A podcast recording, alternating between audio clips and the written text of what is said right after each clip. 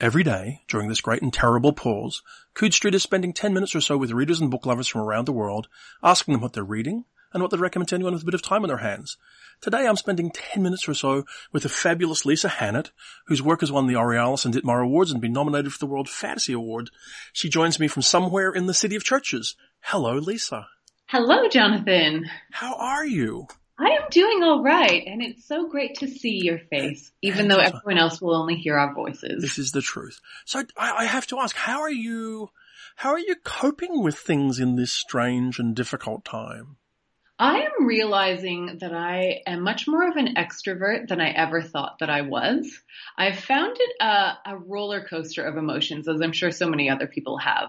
At first, I thought, this is going to be awesome. I'm going to be working from home, which I try to do a lot anyways. I'll get some writing done. I'll teach my online courses for university. It'll be great. But then I realized that as much as I love my family, I also love seeing other people. And I like interacting with them in real time. And so I found it a bit of a struggle to just be in my house. I can believe it. There's a mammoth difference between the voluntary introvert and the involuntary introvert. Yeah, absolutely. And I feel like I'm an excellent voluntary introvert. I love having time to myself. I love reading. I love writing. I love shutting people out. But being told I'm not allowed to go out and be with people has been an issue. So let me ask you, are you finding that you're able to read, to work, to function, that kind of thing? Or has this really put a pause on you as it has with some people? I feel like the first week or two threw me for a big loop, especially since, for those people who don't know, I am a lecturer at a university here in Adelaide. And so we were told immediately that we had to change everything. We're no longer seeing people in person, so we have to get everything online. And so I felt like for a week or two, I was just like Wile E. Coyote off the edge of the cliff, spinning. And luckily I managed to fly back onto the cliff instead of falling. So once I got everything sorted there, I was able to get back into doing some creative writing and doing the work that I need to do for work, and also bringing in reading more just for fun, because that's something that I've noticed the difference is that I just want to read or watch shows that are escapist. So things that are set in the past or in the future, but I veered away from things that are set in the now. Well, that actually touches on part of what I might have asked you, which is, do you find that you're reading differently in this time? I'm reading differently. I'm reading more. I mean, I guess I have more time to use the Kindle app on my phone and read some novel-length works instead of as many short stories as I am accustomed to reading. But also it's really escapist. It has to make me feel some sort of sense of joy, or I get immersed in it in a way that, you know, the way that I used to read, or you should always read, but I haven't always read this way. Like when I was in high school or in my undergrad days, where it was just like you got immersed in the world, sucked in, and you forget everything else because you're so involved in the story. And, you know, when you have to do a bunch of reading for review or for things that you haven't necessarily chosen, that doesn't always happen. So I found that I'm going back to my inner teenager and reading with that in mind. Excellent. Well, then that does lead into the obvious question. So, Lisa, what have you been reading? And critically, is it any good? I have been reading, I guess another thing, I've always been a person that reads lots of things at once, but I've really noticed it could be because of this whole situation where I'm skipping between several books instead of just finishing one off. I'm kind of, you know, whatever the mood, when the mood strikes, and I'll change back to the one that I was reading yesterday. So, I am reading, like probably a lot of people, Network Effect by Martha Wells, because I love Murderbot and I couldn't wait for that novel to come out. So that's one that I'm actually kind of just drip feeding to myself so that it doesn't end too quickly, but it's great. The voice, the character, love. I have just finished a book of short stories called Smart Ovens for Lonely People by a Perth writer, Elizabeth Tan, and it was brilliant. And I reviewed it for the Australian Book Review and said as much. It is a brilliant collection of strange, heartwarming, weird stories that are set in a near future Perth. The writing is wonderful. The situations are so whimsical and yet satirical and really speak to the present moment. So that's the only one that sort of breaks my rule about not reading anything about the now. Yep. Wonderful, wonderful collection. I can't recommend it highly enough. I've also been reading Master and Commander by Patrick O'Brian. Wow. Yep. Have you read that one? I have, yes. Well, it is thoroughly enjoyable and completely different from the other stuff that I'm reading, but it's another one I'm reading kind of slowly because the chapters are about an hour long on my Kindle. So, you know, I get through them at a steady pace, but I love anything to do with the sea and I love historical fiction. So that one's just been ticking a lot of boxes for me as well. And of course, you've got quite a large series there to look forward to. It's true. It's such a good thing if you're enjoying it to know that there's more coming. And that makes me think of another thing I've been reading based on a recommendation by Kat Sparks, and that's the Elly Griffiths, Ruth Galloway crime series, where Ruth Galloway is an archaeologist in the north of England and has an expertise in bones, so she gets called in to investigate crimes. And Kat mentioned it on Facebook, and I thought, that sounds up my alley, and proceeded to snort the first 4 volumes in an 11-book series. So those were ones where I just couldn't believe how quickly I was reading through all those books. So I'm kind of only reading one every few other books so that, again, the series doesn't run out too quickly. So enjoyable. I mean, they're just fun brain candy, and that's exactly what I need at this point. I totally understand. One other book that I'm reading right now is Her Perilous Mansion by Sean Williams, which is a YA, gothic, mystery, fantasy, and it is brilliant so far. I am only about 100 pages in, but it's wonderful. It's so enjoyable. The premise is 2 young kids go to work in what seems like a great gothic manor full of mystery and magic. They don't know why they're there and they have to figure it out. And I am there for the whole ride. It's so cool. And it's a kind of historical fiction as well, but it is one that as soon as I start to read it, I just am immersed in the prose and in the world, and the characters are delightful. So I'm enjoying the heck out of that one. Excellent. So it sounds like you're reading a whole spectrum of material, which is great. And I have to say, some of it actually mirrors my own experience. I found myself falling into a series of crime novels and reading 6 books back to back, something I've not done since I was in my early 20s kind of thing. So I totally get that. So let me ask you, when you look back, are there things that you would recommend for this sort of time? Do you think this is a time for comfort reading? Is it time for challenging reading? I feel like people have enough challenges right now in real life, so I'm all about the comfort read. And I'm also doing a little bit of rereading, which is one of those things that I tend not to do as much anymore because of the dreaded calculation of how many hours are left in life versus how many books. And I feel like it's just too scary to think about. So I don't often reread, but I've found myself going back. I'm rereading a book called Galore by Michael Crummey, who's a Canadian author, and it's set in a kind of folkloric time of Newfoundland's history, so early kind of 19th century.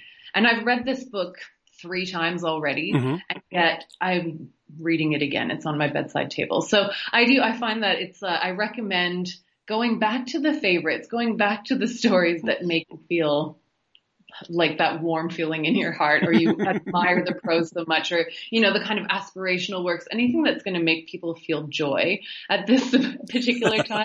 That's what I'm feeling at the moment. So tell me, what's happening in your creative world? What have you been up to? Do you have anything out in the universe?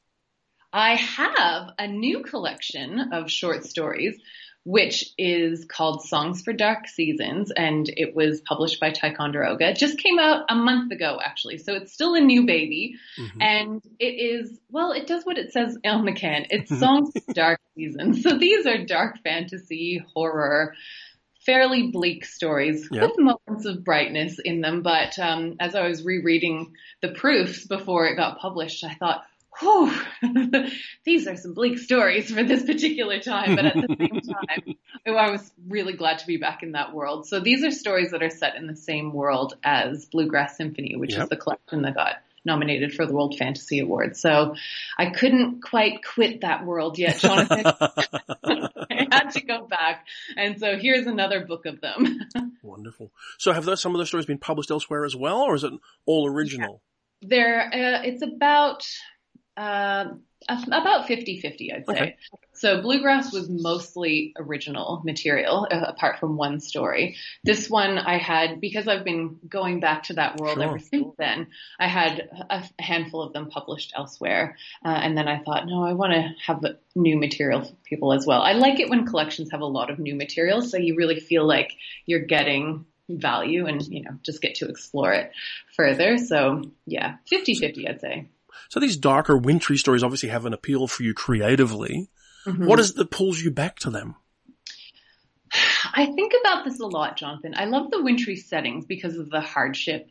I like putting people in difficult situations, mm-hmm. especially normal people, and seeing how they have to cope with it. And I think that this also explains why I'm so attracted to Viking Age material, mm-hmm. Viking Age stories, why I'm interested in writing those as well. Because in my mind, the world of Bluegrass and Songs for Dark Season, which is this kind of faux deep American South, but really imbued with Canadian